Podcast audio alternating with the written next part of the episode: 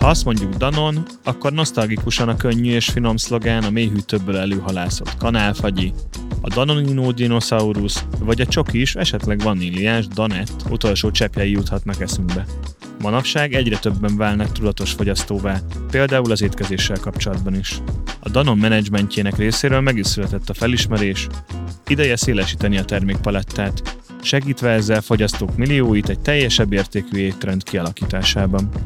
2017-ben fel is vásároltak egy növényi alapú termékeket forgalmazó amerikai vállalatot, a White Wave-et. Az egyesülés nem csak üzleti szempontból tűnt pozitív döntésnek, de egy olyan zászlóshajónak tekinthető márka is a Danon részévé vált, mint az Alpro, ami ráadásul nem mellesleg tökéletesen beleillik az egy életünk van és egy bolygónk vállalati missziójukba. A táplálkozásnak ez a forradalmi változása a Danont és az Alprót is összeköti. Már csak az a kérdés, hogy üzletileg fenntartható tud-e lenni az értékteremtés.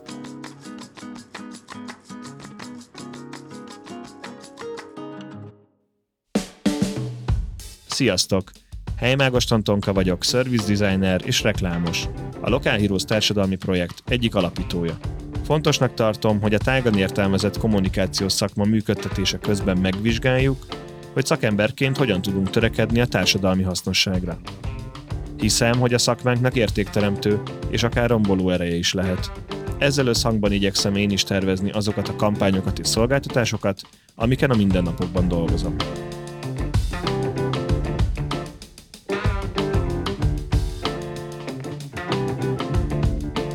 A Reklám Tisztán Podcast azért jött létre, mert hisszük, hogy a reklámoknak nem szabad megállnia a nagy ígéreteknél. Adásaink során az etikus működés és reklámkészítés komplex folyamatait vizsgáljuk. Utána járunk, hogyan lehet hatékonyan, de mégis tisztességesen kommunikálni a fogyasztók felé, hogy a bevételek növelése mellett a társadalmi szemléletformáláson is alapvető hangsúly legyen. Az egyes epizódokban olyan top kommunikációs szakemberekkel beszélgetek, akiknek fontos, hogy a társadalmi felelősségvállalás ne csak egy kampányelem legyen. Ez a műsor azoknak szól, akik szakemberként tenni szeretnének egy emberibb világért. Nézzük is meg, milyen a reklám tisztán.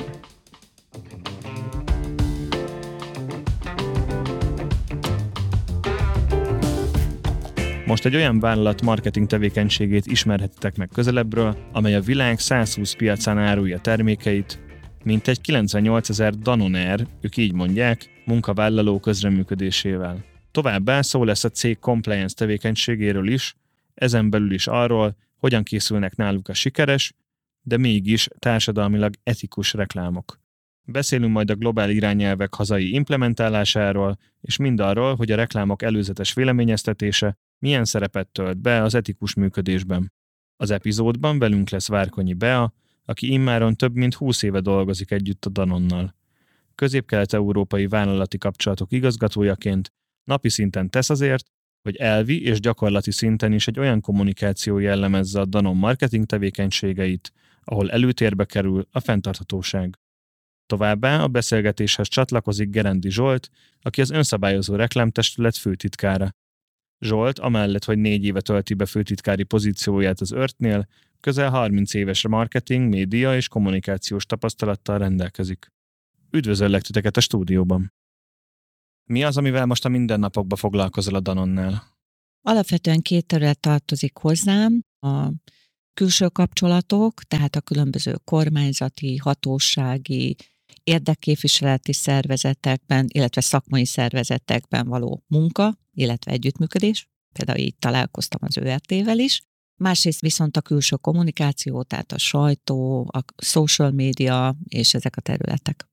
Ha már ÖRT, akkor Zsolt, mesélsz egy kicsit arról, hogy te hogy kerültél az önszabályozó reklámtestülethez, és hogy előtte így milyen szakmai pályád volt, illetve hogy ma milyen szerepet töltesz be főtitkárként. Mi egy főtitkárnak a feladata?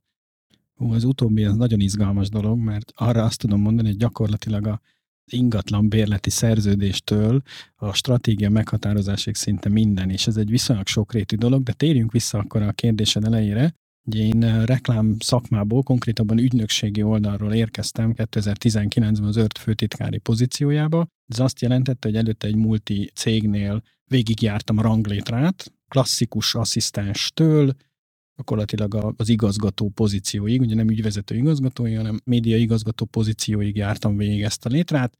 Volt szerencsém magyar piacra dolgozni, elsősorban a média területen, és utána 2019-ben csatlakoztam az önszabályzó reklámtestülethez, és ahogy a Bea is elmondta, hatalmas tanulás. Tehát, hogy én valóban a reklámszakmában dolgoztam, de teljesen más területen, ugye a média területén. Picit vizsgáljuk meg a Danont. Ugye az nem egy mai szervezet, már ugye 100 plusz éves, Tudsz abban nekünk segíteni, hogy picit bemutatod, hogy milyen volt a Danonnak a, a története, hogy mennyit változott az utóbbi húsz évben maga a vállalat?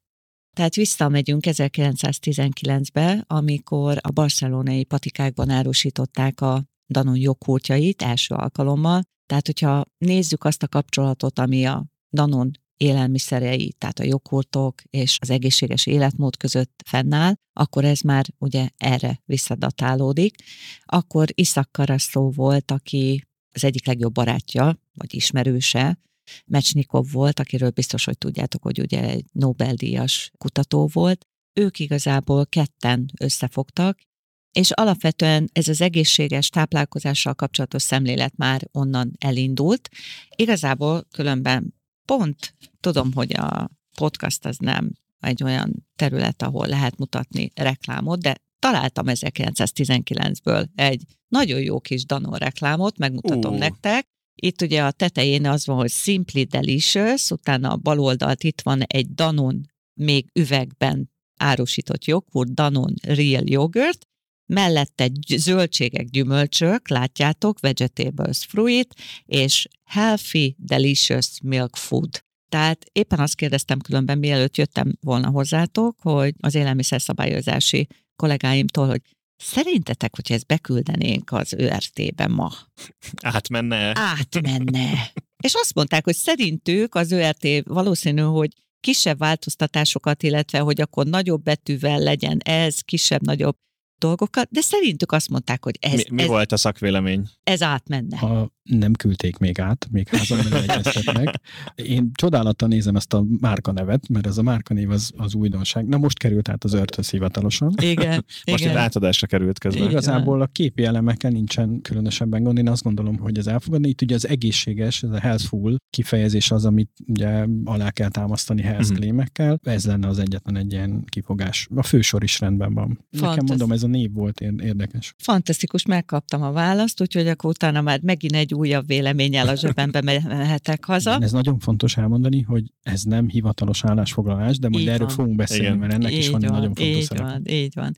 Tehát Barcelona, utána a következő állomás Antoine Ribou, aki kettős elkötelezettség mellett tette le a fogsát, egy nagyon egyedi beszédet mondott 1972-ben Marseille-ben. Ez az úgynevezett kettős elkötelezettség, nagyon sokan kérdezik, mit jelent. Egyrészt azt, hogy egy vállalatnak a felelőssége nem ér véget azzal, hogy a gyárkapuknál nem ér véget azzal, hogy profitot termel, nem ér véget azzal, hogy termékeket állít elő, hanem a másik kötelezettsége, hogy az a közösség, ahol él, ahol működik, ahol gyárt, ahol az értékeket, a termékeket előállítja, ott vissza is ad a közösségnek.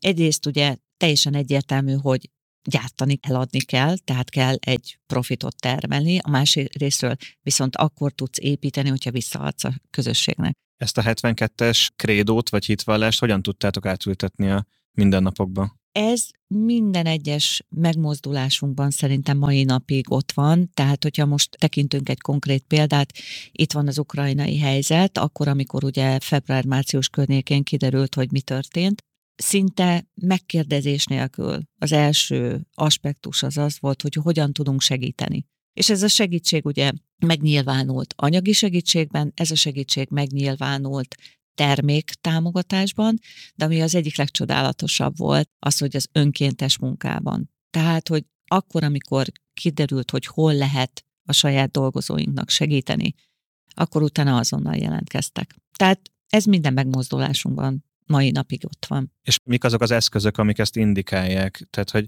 van nyilván egy ilyen hitvallás, meg van egy ilyen historikus történet arról, hogy mik az alapértékei a vállalatnak, de mik azok az iránytűk, amiket konkrétan tudtak használni akkor, amikor mondjuk egy ilyen helyzet van? Az egyik alapvető iránytünk az a missziónk. Tehát, hogy az egészséges életvitelt eljutatni a lehető legtöbb ember részére a termékeink révén. A portfóliónk az nagyon-nagyon széles, tehát mondhatnám, hogy születéstől egészen az élet különböző stációin keresztül nagyon sokféle termékkategória megtalálható, bébi étel, jogurtok, tehát friss tejtermékek, ugye az Alpro révén most már benne vannak a növényi. Igen, az nekem meg, meglepetés is volt, nem is tudtam, hogy az Alpro hozzátok De 2017 tartozik. óta már igazából ez a növényi alapú termékkategória is benne van a portfólióba, ami azért is érdekes, mert amikor 2017-ben mi is megtudtuk, hogy ez a, ez a kategória, illetve ez a rangos márka bekerül a portfólióba, hát először mi is néztünk, bevallom őszintén, és utána nagyon-nagyon érdekes volt az, hogy a fenntartatóságról ugye nagyon sokat beszélünk, és valahogy előjött akkor például a flexitáriánus táplálkozás halványira gőzöm nem volt az, hogy mi az, hogy flexitáriánus táplálkozás. Elkezdtem én is kutatgatni, és elkezdtem nézni azt, hogy stratégiailag miért fontos az, hogyha egy vállalat, aki egyébként is innovatív, szeretne egy olyan irányba elmozdulni, ami nem csak azt mutatja, hogy akkor egészséges táplálkozás, hanem egészséges és fenntartható táplálkozás.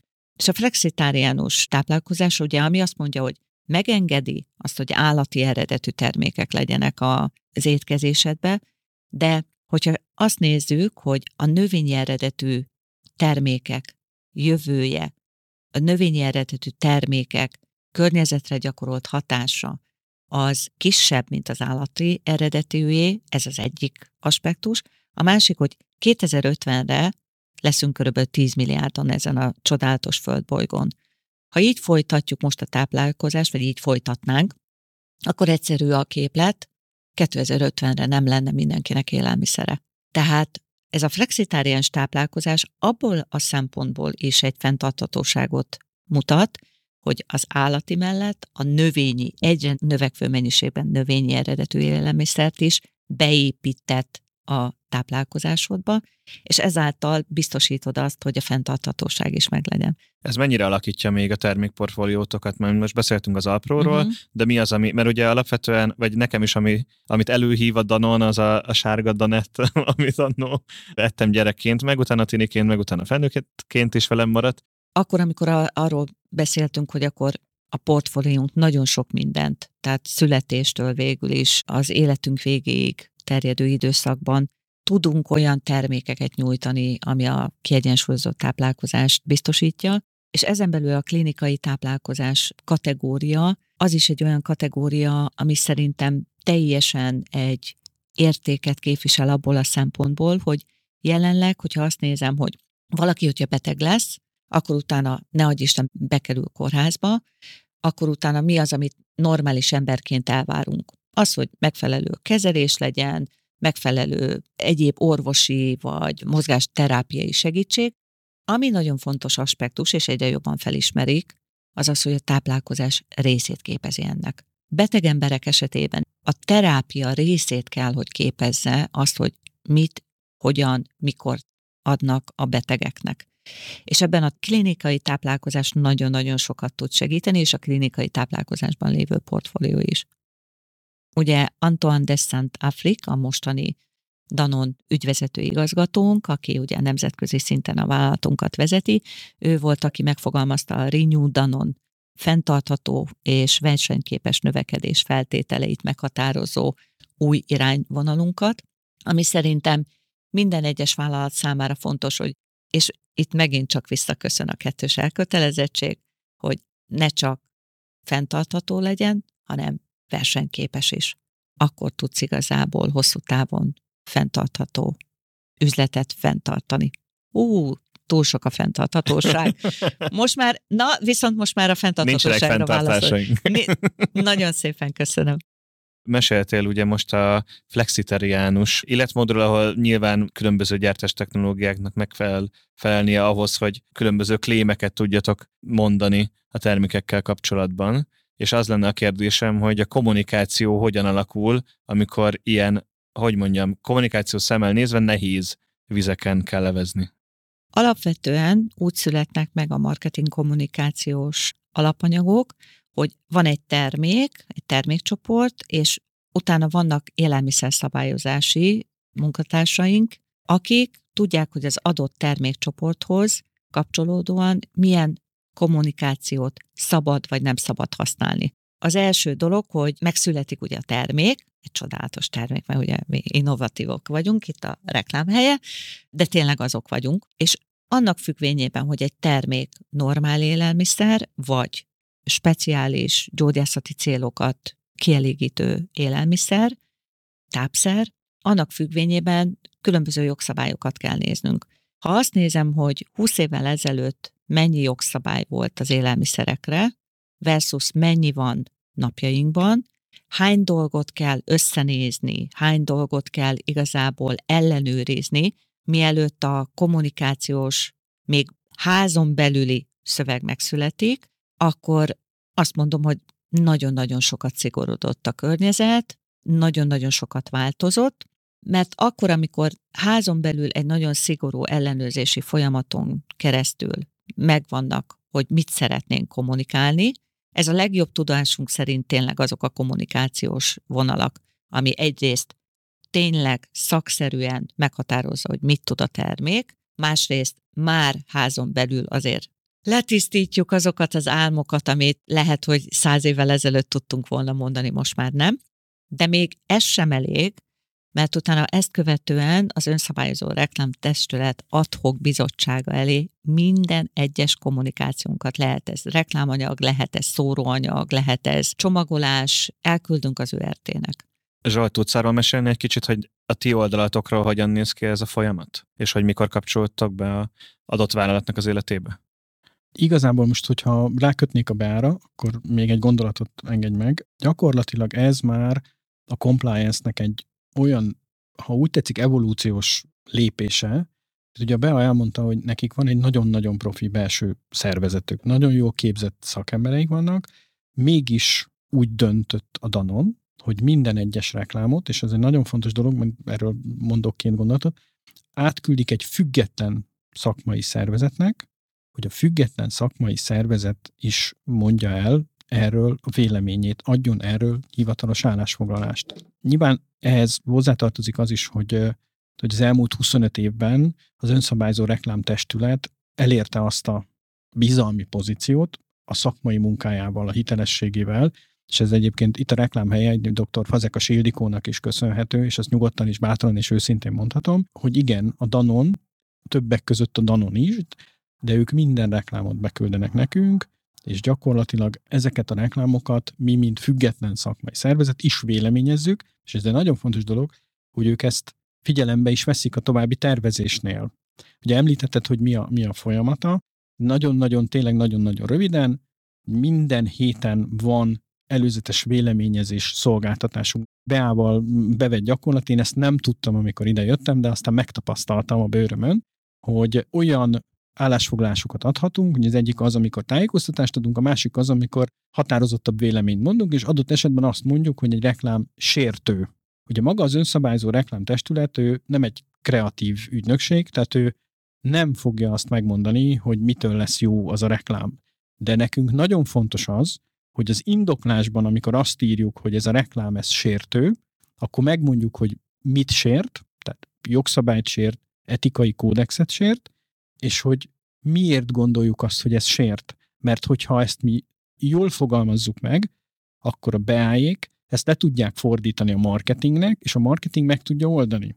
Ha ezt nem jól fogalmazzuk meg, akkor utána, és van ilyen, tehát őszinte leszek, van ilyen, mert nem mindig vagyunk egy gondolati sinken, akkor van az, hogy a BEA felhív, és akkor elmondja Zsolt, akkor ezt beszéljük meg, hogy itt mit gondolunk. Mi nem azt mondjuk el, és ezt nagyon hangsúlyozom, hogy hogyan kell megoldani, hanem azt indokoljuk meg, hogy ez miért nem működik.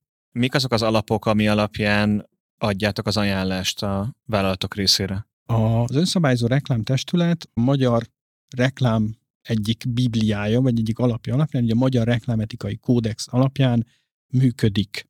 Tehát amikor tagok belépnek hozzánk, akkor a tagok is azt nyilatkozzák, hogy ők alávetik magukat a Magyar Reklámetikai Kódexben rögzített dolgoknak. Nyilvánvalóan nálunk is van, és ezt felismertük, hogy kell, hogy legyen jogi szakértőnk is, és van is nagyon profi jogi szakértőnk, Finster Erika személyében, aki jogi oldalról is megvizsgálja a reklámot, és a reklám etikai kódexen túlmutatóan jogi szempontok szerint is véleményezzük a reklámokat.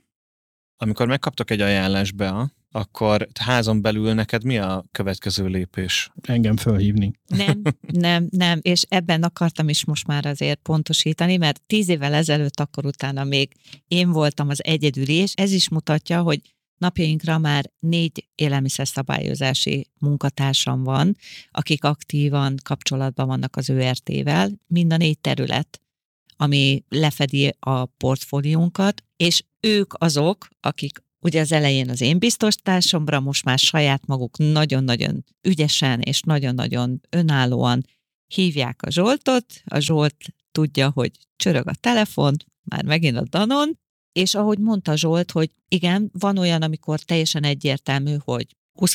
paragrafus 4. bekezdését sérti, ez és ez. De van olyan, amikor így is lehet érteni, meg úgy is lehet érteni. És volt már több esetben olyan, hogy megjött például az ÖRT-nek az állásfoglalása, hogy XY pontos sérti, és mindenki a kardjába dőlt, mert hát az egy nagy reklámkampánynak volt a része, és utána kiderült, hogy az volt a sértő, hogy ők azt javasolták volna, hogy akkor 5 centi helyett 6 centivel történjen a felirat. Tehát körülbelül ekkora volt, és akkor utána mindenki egy nagyot fellélegzett, tehát annyira komolyan veszi az önszabályozó testület ezeket a dolgokat, hogy mi tényleg vigyázba állunk, amikor megkapjuk ezt, de hát azért teljesen egyértelmű, hogy szeretünk challenge szeretünk azért visszakérdezni, és ami nagyon jó, hogy nagyon konstruktív az ÖRT. Tehát, hogyha van olyan valami, ami tényleg no mert tényleg mindenbe ütközik, vagy ütközne, vagy ők előre látnak olyan dolgokat, illetve a teljes piacot látják, és nekünk például akkor, amikor kérdezett, hogy miért az ÖRT, egyrészt mert biztonságot jelent, kettő, ők láthatnak olyan hasonló eseteket, lehet, hogy nem a mi területünkről, hanem egy másik élelmiszeripari, vagy egy másik hasonló cég esetében, amit mi nem láthatunk. És ők akkor tapasztalatból segítenek nekünk, hogy gyerekek, ha ebbe az irányba mentek, akkor ez biztos, hogy no-go. Mik azok, amik ilyen előforduló esetek? Tehát most már azért ebbe a partneri kapcsolatban van múltatok. Uh-huh. Mik azok az esetek, amik leginkább elő szoktak fordulni?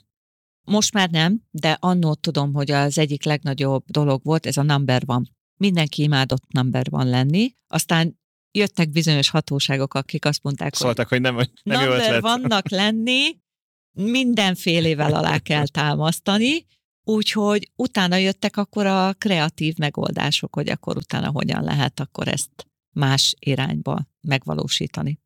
Zsolt, mi a tapasztalat, hogy a lokális vagy a globális kampányokkal kell többet foglalkozni?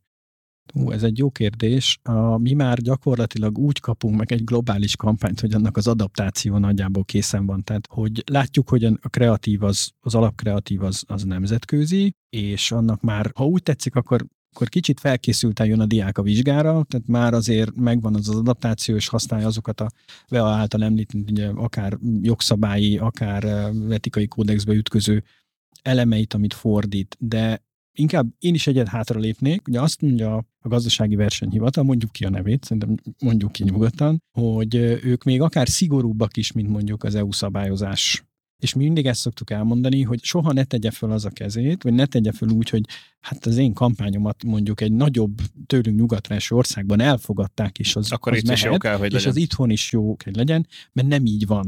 És egyébként, hogyha valaki megnézi a, a GVH határozatait, akkor talál benne. Tehát, hogy a booking.com-ot, most bocsánat, hogy így mondom, nagyon-nagyon komoly pénzre büntette meg Magyarországon egy olyan gyakorlatén egyébként, amit szerintem a booking.com csomó más országban alkalmaz mi mindig azt mondjuk, hogy küld el, mi el fogjuk mondani, legyen az nemzetközi adaptáció, de legyen akár az, az magyar. A beáik esetében tényleg egy olyan speciális helyzet, hogy mindent megkapunk. Tehát első, akkor a példát kérdeztél, akkor az apró, ugye tavalyi évben a This is not milk nevezetű termékét behozta, ami, amitől így összeszaladt az ört, amikor ezt így megérkezett, mert ugye érkezik egy olyan termék, ami növény alapú, és az a neve, hogy this is not milk, hogy akkor ezt most... Ezzel mit lehet kezdeni? Igen, de elsőre ugye összerántad a szemedet, úristen, és aztán utána szépen lebontottuk a hagyma héjait, végignéztük, és akkor azt mondtuk, hogy ez egy tök jó dolog, megfelelőképpen kommunikálva, és én nem mondhatok, hogy támogattuk a terméket, de együtt tudtunk vele élni, és olyan határozatot, olyan visszajelzést adni, ami támogatta a beáikat. Most a támogatást nem úgy és hogy mi mindenre zöldet utat adunk. Tehát, hogy mi nem adunk zöld utat, mi olyanok vagyunk, mint egy védőoltás. Kicsit fáj, kicsit csíp, de a végén jobb lesz, mint hogyha ez nem történik meg. Mondok egy másik példát, sokszor van az a gyakorlat, hogy gyorsan-gyorsan nézzétek meg ezt a reklámot, mert adásba megy holnap után. És akkor megnézzük a reklámot, és bizony-bizony vannak benne olyan sértő elemek, ami miatt olyan állásfoglalást adunk ki, ami, ami sértő. És akkor azt gondolják, hogy az ört majd ad egy ilyen védőburkot, és akkor az majd megmondja nekünk, hogy persze mehet ez a reklám, de nem, nem így van. Mi az igazat és azt, amit arról a reklámról gondolunk, és, és a tudásunknak megfelelően kialakítunk állásfoglalást, és mi azt fogjuk adni. Tehát minket nem befolyásol az, hogy három nap múlva kell, de elmondjuk azt, hogy az lenne a jó gyakorlat, hogyha amikor kipattan a fejetekből egy gondolat, hogy reklámfilmet akartok, akkor kérjetek tőlünk egy konzultációt, meséljétek el annak a tartalmi elemeit, aztán utána legyen egy script, küldjétek be, legyen egy storyboard, küldjétek be, haladjunk kéz a kézben ebben a dologban előre, mert jobb és azt gondolom, hogy eredményesebb lesz az a, az a reklám. Jogi és etikai szempontból nem lesz annyira támadható, mint hogyha ezeket a lépéseket kihagyjuk. Nem vagyunk hosszú határidővel dolgozó szervezet. Ez azt jelenti, hogy ha mi kedden, minden héten van ilyen bizottságülés, ezt talán említettem, ha kedden megkapjuk a reklámot, csütörtökön ott van az állásfoglalása a, a cégnél, ha sértő, következő héten tudjuk ezt egyeztetni. Tehát, hogy nem hiszem, hogy a gyártási folyamatból, hogyha belekalkulálják ezt, akkor olyan veszteséget tud szenvedni, mint azzal, hogyha, hogyha mondjuk egy olyan reklámot ad adásba, ami akár jogi vagy akár etikai érdekeket sért, első esetben ugye nyilvánvalóan hatósági vizsgálatot ez a másik pedig, amiről egyébként eddig nem beszéltünk, de hogy milyen társadalmi visszhangja lehet egy reklámnak, hogyha egy olyan etikai normát, vagy olyan etikai szintet engedsz a reklámban, mit fog arra reagálni a fogyasztó, mennyire fogja az utána a márkádat erodálni, mennyire veszítette a hiteledet, és, és erre is érdemes figyelni. Nagyon sokszor azt mondják, hogy jó, hát ha jogit nem sért, akkor azzal már jók vagyunk. Mi azt szoktuk mondani, hogy azért az etikai oldal is nagyon fontos, mert lehet, hogy nem lehet azt készpénzre váltani, nem lesz ott 100 millió forintos büntetés, de az, hogy azt mondja a fogyasztó, hogy én elpártolok ebből a márka mellől, mert mondjuk olyan fenntarthatósági állítást mondott, ami egyébként nem igaz, és nekem fontos most fogyasztóként, akkor elkezd szépen kihátrálni abból a, abból a márkából, nagyobb bajt okoz üzleti szempontból, mint amennyivel, amennyi energiát bele kellett volna abba tenni, hogy eljöjjön hozzánk, és azt megmutassa időben. Legyen szó emberi méltóságról, gyerekek szerepeltetéséről, alkoholról, környezetvédelemről, és élelmiszerek vagy étrendkiegészítők reklámozásáról, a jó reklám nem a jó kreatívnál kezdődik, és ér véget. A Reklámtisztán podcastben Galavics András, az Etmédia divízió és kereskedelmi vezetője, és Csurgó Balázs, a Havas csoport ügyvezetője mondták el véleményüket a sikeres reklámkészítés sajátosságairól. Sok cég körbebástyázza magát jogászokkal, akik nem feltétlenül vannak tisztában azzal, hogy a médiapiacon mit lehet, vagy nagyon szigorúan veszik, vagy esetleg nagyon lazán. A cégek nagy része szeretné ezt betartani, a multik abszolút betartják ezt az irányt, ők nekik azért szigorú szabályozásaik is vannak bizonyos mértékben, és ez egy nagyon jó irány, hogy Magyarországon ez ilyen szintet képvisel. És ugye az előzetes véleményezésnél is láttam, hogy nagyon kevesen próbálnak már kilógni, mind a megtévesztő reklámokkal, mind a mindenféle adatok nélkül alátámasztott állításokkal, vagy bizonyos olyan dolgokat már nem jelenítenek meg a reklámokban, ami 20 évvel ezelőtt elég durván szerepelt, és ma már azért kiveri a biztosíték. Úgy gondolom, hogy egy, egy nagyon jó fejlődési irányban van ez az iparág. Ma már érzik egyébként a cégek is, ha egy állítással ők megbuknak, akkor onnan elég nehéz talpra állni. Tudatosan készülnek, tudatosan készülnek fel rá a cégek a hirdetésekben, hogy melyik tulajdonságokat reklámozzák, és ma már ugye nem raknak bele ilyen félt hatásokat. aki próbálkozik, és egyébként előzetesebb vagy az őrthöz, én is voltam több ilyen előzetes véleményezésen, ott azért ismertetjük a szabályokat, és akkor onnantól ők mindig betartják ezeket. A multiknál bevett gyakorlat, hogy szinte mindenüket előszedik, beküldik, akár már a storyboard szintjén is például egy, egy tévéreklámot, vagy egy előzetes grafikai tervet, nem is a végső változatot, hogy teszteljék, hogy ez átmegy a szűrőn, vagy nem de kicsiknek ugyanúgy érdemes, tehát tényleg egy jelképes összeg az, amitől magukat megkimélik. A média tulajdonosi oldalról is megjelent, hogy nem fogadunk be olyan reklámokat, nem csak ami arculatban nem illeszkedik, hanem ami esetleg törvénysértő vagy etikátlan. Ügynökségként nagyon nagy felelősségünk van abban, hogy egy reklám minden szempontból hibátlan legyen. És nem csak arra gondolok, hogy megfeleljen a briefnek, kommunikálja az üzenetet, szólítsa meg a kívánt célcsoportot, és még kellően emlékezetes, kreatív is legyen, hanem arra is, hogy az aktuális jogi, szakmai vagy etikai szabályoknak is megfeleljen. Emiatt muszáj, hogy a lehető legjobban ismerjük az ügyfeleink piacát, szabályozói környezetét. Legyen szó akár egy FMCG termék promóciós szabályairól, vagy alkoholos ital reklámozásának nagyon is szigorú követelményeiről, de ide sorolható akár az autós cégek kötelezően feltüntetendő jogi szövegei is. De azt fontos kiemelni, hogy az ügynökség szerepe és felelősségi köre korlátozott. Az ügyfél adja a briefet, övé a termék, legtöbbször ő adja meg, hogy milyen termékelőnyt hangsúlyozzunk, és előfordul, hogy olyat akar kiemelni és kommunikálni, ami jogi, szakmai vagy etikai szempontból kifogásolható. Nekünk ilyen esetekben fel kell hívni az ügyfél figyelmét ezekre a kérdéses pontokra, de a végső döntés természetesen az övé. Ha ragaszkodik ahhoz a megvalósításhoz, üzenethez vagy tartalomhoz, a felelősséget is vállalnia kell de azért sokszor előfordul, hogy mi magunk is bizonytalanok vagyunk abban, hogy egy-egy kreatív ötlet, irány vajon minden szabálynak megfelele. Ilyenkor a biztonság kedvéért mi magunk küldjük el az ÖRT-nek előzetes véleményezésre a koncepciót, még mielőtt az ügyfélnek bemutatnánk. Hiszen a legrosszabb az, ha mi javaslunk egy olyan ötletet, ami sért valamilyen jogi vagy etikai szabályt. Az előzetes véleményezés ügynökségi szempontból is egyre fontosabb, és számunkra az egyik leghasznosabb, leggyakrabban igénybe vett szolgáltatása az ÖRT-nek. Közös érdek, hogy az elkészült reklám ne sértsen semmilyen jogszabályt, etikai szabályt, és ebben óriási segítség az ÖRT, hiszen olyan szakemberek dolgoznak ott, akik több évtizedes reklámszakmai tapasztalattal rendelkeznek. Ugyanakkor az is fontos, hogy az előzetes véleményezés ne csorbítsa a kreativitást, azaz ne egy szubjektív véleményt fogalmazzon meg, hanem csak azt vizsgálja, hogy az adott koncepció minden szempontból megfelelő. Ezért is fontos kiemelni, hogy ezt az előzetes véleményt minden esetben egy több főből álló bizottság adja, akik az iparák különböző területéről érkeznek hirdetői oldalról, médiatulajdonosi oldalról és ügynökségi oldalról, illetve egy tapasztalt jogász is részt vesz a munkában, aki végképp csak a törvényeknek és jogszabályoknak való megfelelést ellenőrzi, így az objektivitás garantált. Szerencsére egyre több ügyfél kötelezővé teszi az ÖRT előzetes véleményezését, és ezt beillesztik a kreatív anyagok elfogadásának folyamatába. Ez nekünk, ügynökségeknek is fontos, hiszen ezzel a felelősségünk is csökken, és minimalizálható a kockázat egy esetleges versenytársi vagy fogyasztói panaszra.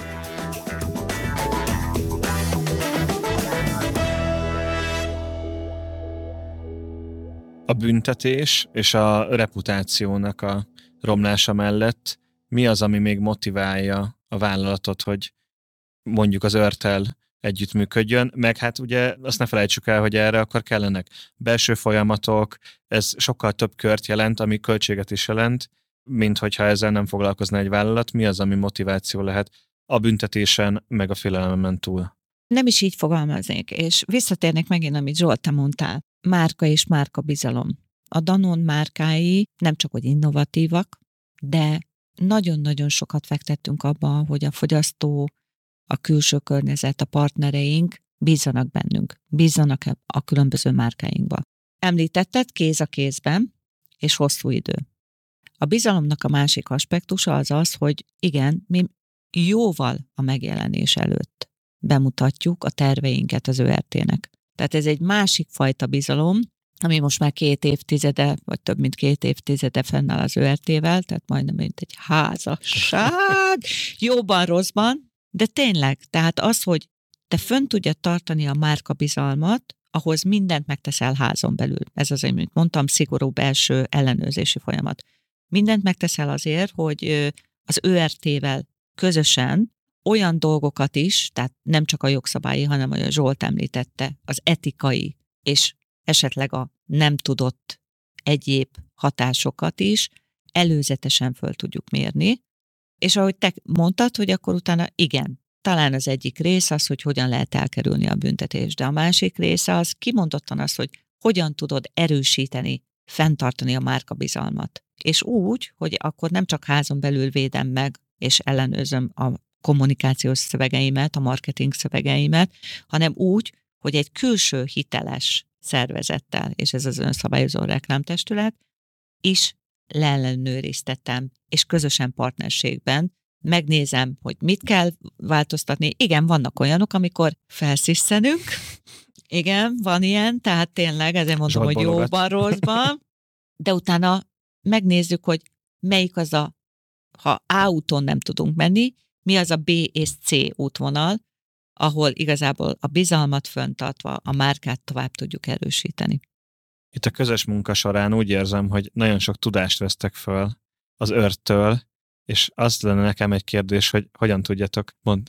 Nem csak jelentkezek erre a kérdésre azonnal, mert hogy a, nem csak a, a beájék vesztek föl tőlünk tudást, hanem mi is a beájéktól, mert hogy megkapunk mi is egy csomó olyan információt, merre megy a termékfejlesz, élelmiszeripar. Szektoriálisan. Így van, így van. Tehát, hogy megkapunk a beállítól egy csomó olyan, olyan információt, amit utána mi is vissza tudunk adni a beállíkon kívüli tagságnak, vagy be tudunk építeni a napi, napi munkába. Tehát, hogy ez ettől, ettől fantasztikus, hogy az a beállíka végzett nagyon sok munka, napi konzultáció, az a gondolkodásmód, amit ők mögé tesznek, azt mi el tudjuk magunkkal vinni, és aztán utána azt, azzal tudjuk az önszabályozás, az etikus reklámozás, szerintem ez így még jobban hangzik, az etikus reklámozást evangelistájaként ezt vinni tovább, és, és segíteni a tagságot, mert nekünk meg az a missziónk, hogy, hogy az etikus reklámozást minél szélesebb körben megismertessük, és elmondjuk azoknak azok az alappilléreket, azokat a szempontokat, amik, amiket érdemes figyelembe venni. Nagyon sok kampányon dolgoztatok együtt közösen. Az a tudás, amit így felszettetek az együttműködés során az örtől, az hogyan tapad meg a szervezetbe, illetve ami engem személyesen is érdekel, hogy mondjuk a vállalaton belül, akár globális szinten azt a tudást tudjátok-e valahova konvertálni, vagy átküldeni? Abszolút, abszolút. Tehát az önszabályozó reklámtestület, vagy ÖRT még a franciaországi vagy spanyolországi másik központjainkban is ismert, bár a kiejtést azt lehet, hogy úgy mondják, hogy ORT, nem tudják kiejteni, ugyanis számunkra akkor, amikor például jönnek azzal az új ötlettel, hogy gyerekek, ezt a marketing kommunikációt szeretnénk megvalósítani, akkor utána az ÖRT véleménye több esetben is előfordult már olyan, hogy a véleménye alapján átdolgozott új variáció például más országokban is teret kapott. Tehát nagyon-nagyon jó dolog, igazából így úgy gondoljuk, hogy akkor utána itt Magyarországon mi vagyunk a legszigorúbbak, a legpéldamutatóbbak, a etikai szempontból leg, legjobban ellenőrzöttek, de vannak olyan lehetőségeink, amik pont ebből adódóan utána jó példaként működhetnek. A másik dolog, ugye mondtad azt, hogy evangélistáként járnak vissza évente egyszer-kétszer hozzánk tréningre. Tehát az ÖRT abban sem rest, hogy nagyon szívesen eljön hozzánk, ezt mindig előzetesen leszoktuk egyeztetni, nagyon sok témában, alapvetően az önszabályozásról, de most már a Green Pledge-ről, a különböző egyéb önkéntes vállalásokról, olyan témákban, ami a marketinget, vagy külső-belső kommunikációt, vagy még egyéb területeket is érinthet, évente egyszer, vagy minimum egyszer, de nagyon sokszor két alkalommal meghívjuk őket pandémia előtt személyesen, pandémia alatt ugye csak Webex volt, és most megint kezdünk visszatérni a személyesre. Tehát ezt a tudást így is át tudjuk adni. Amikor tréningekre mentek, akkor ez egy lehetőség is arra, hogy más szervezeti egységekkel találkozzatok vállalaton belül, és arra lennék kíváncsi, hogy ők hogyan fogadnak titeket. Mert valahogy azt képzelném, hogy a compliance egy olyan téma, ami ami hogyha valakinek a munkáját érinti, mondjuk marketingesként, vagy akár ügynökségi kreatívként, akkor inkább egy ilyen hátráltató elem szokott lenni, és negatív érzéseket társít hozzá. Hogyan fo- fogadnak titeket, illetve hogy ez változik-e a rólatok kialakult kép, mondjuk egy ilyen képzésen? Beengednek az irodába bennünket, mindig az már jó. inni. Tehát, hogy ez egy nagyon jó dolog. Az egy érdekes, hogy sosem gondoltam volna, hogy egy szakmai szervetre azt lehet mondani, hogy love brand. Tudom, hogy ez egy picit túlzó, de hogy baromira érdeklődnek. Tehát nagyon nagy az érdeklődés. Most milyen témákat beszélünk. Nyilván nekünk is jól kell előadni. Jogászok jogi szempontból nézik marketingesek marketing szempontból, de valahogy mindig egy ilyen pozitív érdeklődés van, ahol szokott néha lenni egy pici challenge, azok általában a kreatívok. Mert a kreatívok szabad szárnyalását, és ezt mindig el szoktunk mondani, hogy nem akarjuk ezt megszárnyat szegni, mert nem erről szól a, a dolog, de alapvetően nyilván ott lehetnek azok a pontok, ahol az ört jobban bele tud válni a, az életben. Aztán vannak persze a szélzesek, ugye a szélzesnél jön elő ez a number one, vagyok a legjobb, és akkor én azt hogyan mondhatom, miért nem mondhatom, de ez is inkább ilyen pozitív érdeklődés, és aztán utána ők ezt megértik. Tehát összességében azt tudom mondani, hogy mindig egy pozitív fogadtatás van, de mindenki a saját területén érne. Jogszabály, milyen jogszabályi változások van, mondd el, oké, okay, akkor én ezt már tudtam, klassz. Vagy volt-e bármilyen olyan reklám témában változás? Ugye most megváltozott például a gyerekeknek szóló reklámozás, ugye most belekerültek a több osztályos gimnáziumok, akik 14 év alá is alá nyúlnak, ott is tilos reklámozni, ez is egy friss dolog. Ezeket nekünk el kell mondani. Lehet, hogy ők tudják, de nekünk ezt, ezt mindig el kell mondani. Elmondjuk a tartalmi dolgokat is, és akkor utána belemegyünk azokba a kérdésbe. Tudjuk, hogy a, az online csapattól jön a, az Insta kérdés, tehát rájuk nézett, tudod, akkor ők az online-osok, Insta kérdés, szélzes, hogy mi, hogyan tudok én legjobbat mondani, és ezekből így lehet látni, mondom, a legérzékenyebb terület az mindig ez a kreatív rész, de, de hangsúlyozom, és ezt mindig szoktuk mondani, hogy mi nem, tehát mi nem akarjuk a szárnyaikat szegni, ezért aztán ott általában ott, ott egy mindig egy kicsit nehezebb a terület. De körülbelül így. Ezek a reakciók jönnek, hmm. és aztán elengednek, és élve maradunk. Tehát, hogy élve megyünk el. Milyen a belső megélés? Te miket hallasz? Mivel én készítem elő nagyjából, éppen ezért én már rögtön megpróbálok kicsit befolyásolni.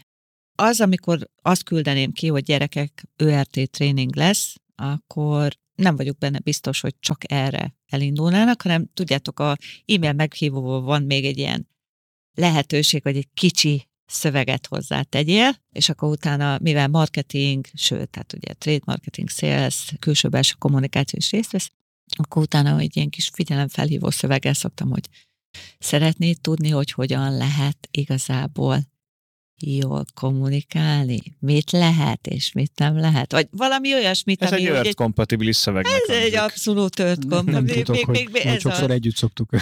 ez az, ez az, tehát, hogy, ez az, tehát, hogy igazából tényleg a marketing szerintem csodálatos munkát végez, olyan szempontból, hogy ő neki kell kitalálni, végül is élelmiszertermékekre mindig megújuló marketing stratégiát, mindig megújuló marketing kommunikációt, miközben azért valljuk be, például, hogy itt van egy joghurt, amit én imádok, és minden nap ma is ettem, de hogy egy joghurt az egy joghurt. Oké, okay? tehát ez nem Porsche, meg nem Ferrari, bár én például az Activiára mindig azt mondom, hogy a joghurtok Ferrari-a, oké. Okay, lehet ilyet le... mondani, Zsolt? Csak kérdezem. Itt, itt igen, egymás itt, között itt, igen, itt, igen, itt, meg igen. ez az én személyes véleményem, bár az őre, őrté azt fogja mondani, hogy ez nem lehet. Igen, a személyes vélemény. Igen, nem, nem, igen, nem, nem lehet, és, és nem, nem írhatom Facebookra se, stb. A sajátomra írhatom, de vállalatére nem, nem lehet rárakni, mint fogyasztói vélemény. Mindegy, lényeg a lényeg tényleg az, hogy föl kezd a marketingnek a figyelmét arra, hogy miért fontos, hogy ő ott legyen. Ez az egyik. A másik, hogy mi az a hozzáadott érték, ami a másfél óra után megmarad benne. És az marad meg e benne, hogy úristen, ez se lehet, az se lehet, amaz se lehet, vagy pedig az marad benne, hogy aha, ja, mennyire jó, hogy mi azért már úgy csináltuk, hogy akkor utána ez kerek lett. Szerintem ez nagyon-nagyon fontos, hogy hogyan állnak föl. Nekik az a másfél óra, ugyanúgy, mint mindannyiunknak, fontos, hogy azzal fejeződjön be, hogy kaptam valamit, kaptam valami új inspirációt, kaptam egy olyan értelmezést, ami abban segít engem, hogy a következő alkalommal is szívesen mondjam az élelmiszer szabályozási menedzsernek, hogy küldjük csak az ÖRT-nek. Ez egyébként egy nagyon-nagyon jól kidolgozott folyamat de azt azért még hadd mondjam el, hogy milyen csatornákon jut el hozzánk egy, egy reklám akkor, amikor előzetes véleményezésre e, jön. Ugye az ideális példa, amit a Bea elmondott, akkor van egy másik csatorna, amikor egy adott ügyfél mondjuk egy ügynökségen keresztül, tehát az ügynökség jön hozzánk, mert az ügynökségnél is fontos ez, több okból kifolyólag, ezeket talán említettem is, mind határidők, mind, mind esetleges hatósági eljárások vagy, vagy bírságok. Aztán jöhetnek különböző ajánlások után, hogy ő hallotta, tudta, a konferencián hallotta, tehát ezek a sales csatornák, de van egy nagyon érdekes még, amikor valakit hatósági eljárás alá vonnak, és ott ugye van egy előzetes megfelelési programra lehetőség, akkor ebben, ebben felmerül a, az, hogy találja meg az előzetes megfelelési programnak a megfelelő partnert, és itt az örtöt megtalálják, és akkor úgy jönnek hozzánk, és őszintén ezek nem, nem értjük, hogy hirtelen most miért jött ide az a, az a cég hozzánk, és azt mondja, hogy ő tag akar lenni, és aztán utána két hónap múlva, vagy hónap múlva meglátjuk, hogy hatósági vizsgálat volt, és őket ugyanúgy el kell indítani ezen a vonalon, ugyanúgy tréninget kell nekik tartani, tehát hogy ugyanúgy a mi megbecsült tagunk lesz minden szolgáltatással, de a legfontosabb az, hogy az etikus reklámozás köré hogyan tudjuk beállítani. Azzal, hogy ő ört tag lesz, az nem meríti ki. És ezt elmondja a hatóság is, hogy köszi, de az engem kevésbé érdekel, hogy te bejelentkeztél önszabályzó reklámtestet tag, és azzal védekezel, hogy egyébként én ört tag vagyok. Mert ő is azt fogja mondani, hogy én ezt a reklámodat vizsgálom, akkor kérem annak a reklámnak az őrták való egyeztetést. Hol a hivatalos állásfoglalás? Ha nincs, akkor ez nem ér semmit. Tehát akkor, ha úgy tetszik, akkor nem azt mondom, hogy nem végeztük jól a munkánkat, de azzal mi nem tudtunk téged támogatni. Az ügynökségi oldal az meg azért érdekes, mert van olyan visszajelzés, hogy ha az ügynökség nincs tisztában azzal, hogy egy reklámkészítés korán például az élelmiszer kategórián, például étrendkiegészítő, vagy bármilyen kategórián mik a szabályok, akkor ez egy hatalmas időveszteség és hatalmas anyagi veszteség lehet mondjuk a megbízó cégnek. Tehát neki akkor újra kell írnia, újra kell rajzolni a, a jó esetben egy storyboardot, újra kell írni egy szöveget, ne adj Isten, újra kell forgatni egy reklámrészt, ami ugye idő, borzasztó időkésés, mert mondjuk nem tudja elindítani akkor a kampányát, nincs összehangolva a szélzel, nem lesz belőle biznisz. Média nem indul el. Média nem indul el, igen, igen, igen. Tehát, hogy ennek számos ilyen problémája van, és ezért fontos, hogy az ügynökségeket is és azt látom, hogy egyre több ügynökség, és most ne csak a nagyokat, hanem a kicsiket, akik tényleg lelkesen, nagyon kreatívan, nagyon jól dolgoznak együtt, jó együttműködésben cégekkel, és ők is jönnek hozzánk. Tehát az elmúlt időszakban azt látom, hogy ő, ő felülük is, mert igen, fontos nekik, hogy, hogy ezt elküldjék, és, és hogy ebben segítsünk nekik. Mert aztán utána nem lesz jó az a kapcsolat, ami mondjuk adott esetben a megbízóval megy. Kérdezted azt, hogy miért lesz tagja valamely vállalat, vagy valamilyen szervezet az ÖRT-nek. Tehát miért csatlakozik szívesen? A különböző motivációkról itt akkor utána felmerült, hogy akkor büntetés, ugye, hogy akkor el, elkerülheti a büntetést, hogyha utána tudja, hogy akkor hogyan kell etikusan és jogszabályoknak is megfelelően reklámozni. A másik az, hogy elkerülheti az esetleges reputáció sérülést. De van egy harmadik aspektus is, ami szerintem az előremutatás, vannak olyan területek, ahol most még nincsen leszabályozott marketing kommunikációs szabály. Tehát beszéltünk ugye az Alpróról. Nézzük a növényi eredetű termékeknek a mit lehet, hogy lehet, minek nevezzelek, hogyan nevezzelek. Se Európai Unió szinten, se lokális szinten világos útmutatások nagyon ritkán vannak. Azt tudjuk, hogy mit nem lehet, hogy minek nem hívhatlak, Viszont ez a növényi eredetű élelmiszer kategória, és itt most nem csak a mieinkről, tehát nem csak a növényi eredetű italokról vagy desszertekről beszélek, hanem a növényi eredetű alternatív egyéb élelmiszerekről. Ezek vannak, ezeket valahogy el kell nevezni. Ha elneveztem, ez az első dolog, de utána valamit szeretnék kommunikálni róla. Mit tudok kommunikálni? És az előremutatásról beszéltünk, hát ebben az esetben például, hogy akkor milyen vonalon tudunk elindulni. A másik, beszélt a Zsolt a gyerek kommunikációról, ugye direkt gyerek kommunikáció ez az esetünkben nincsen, de hogy mit lehet és mit nem lehet a gyerektermékekkel kapcsolatban. Ezekkel kapcsolatban vannak önkéntes vállalások. Van ugye az EU Pledge, vagy amire most nagyon várunk, ugye a, a zöld állítások, és a zöld állítások, ez is egy olyan terület, ami új üzleti terület is, de másik részről részben szabályozott, részben pedig kérdőjeles. Mit lehet mondani, mit nem lehet mondani. És itt például, hogy a zöld pledge, ugye a green pledge, szépen, angolosan megfogalmazva, ez is megszületik Magyarországon, és ez is végül is ÖRT az egyik kiemelt kezdeményezője ennek az egésznek. Tehát akkor, amikor ÖRT-hez csatlakozol, akkor szerintem egy package elég sok mindent kapsz előzetes véleményezést kapsz igazából. Nagyon sok olyan lehetőséget, hogy akkor utána hogyan tudsz tréningeket tartani a saját kollégáidnak, kapsz egy olyan package-et, package egy olyan része, hogy mi az, amire igazából etikai szempontból is fontos, hogy odafigyelj, és kapsz egy ilyen előremutató dolgot, hogy akkor utána ezeken a területeken mit tudsz még csinálni, mihez tudsz még csatlakozni. Én egy vállalat vagyok, vagy ügynökség, és holnaptól tisztában szeretnék kommunikálni, és örtag szeretnék lenni, akkor mi a next step, mit tudok csinálni? hívjál föl engem. Nem egyébként az Ört weboldalon minden információ ilyen szempontból elérhető, minimális adminisztráció van, nyilván ezt le kell tudnunk, van egy, én azt gondolom, hogy elfogadható szintű tagdíj, amit be kell fizetni, és aztán utána a, mi, mi ott vagyunk proaktívan. Onnantól kezdve beindul egyfajta az együttműködés lépéseinek egyeztetése hogyan zajlik mind, és, és mi próbáljuk őket ösztönözni arra, hogy igen, legyenek itt. Tehát a tagságnak nagyon örülünk, de az aktív tagságnak örülünk a legjobban egy gyors levezetőjáték be a Zsolt, szavak, amelyek nem mennének át az ÖRT-n. Be a kezd. Probiotikum. Superfood. Magyarország kedvenc joghurtja. Azt lehet. Akkor, ha? Ha nézzen adatokkal alá tudom támasztani, hogy minden egyes más termékkel szemben az én eladásaim magasabbak, és ezt bármelyik pillanatban bizonyítani tudnom kell a joghurt kategóriára. A joghurt, tehát hogyha ezt reklámozom mondjuk június folyamán, akkor június 1 és június 30 között, akkor is ezt bizonyítani tudnom kell, hogyha június másodikán belép a piacra valaki, aki dömpingel, mint állat. Nagyon szép példával zártunk. Bea, Zsolt, nagyon szépen köszönöm, hogy itt voltatok. Ez volt a Reklámtisztán. Sziasztok! Szia! Szia, és köszönjük szépen a Köszönjük szépen! A műsor az önszabályozó reklámtestület támogatásával jött létre azzal a céllal, hogy a reklámalkotásban résztvevők az üzleti célok teljesítése mellett az etikai szempontokat is szem előtt tartsák.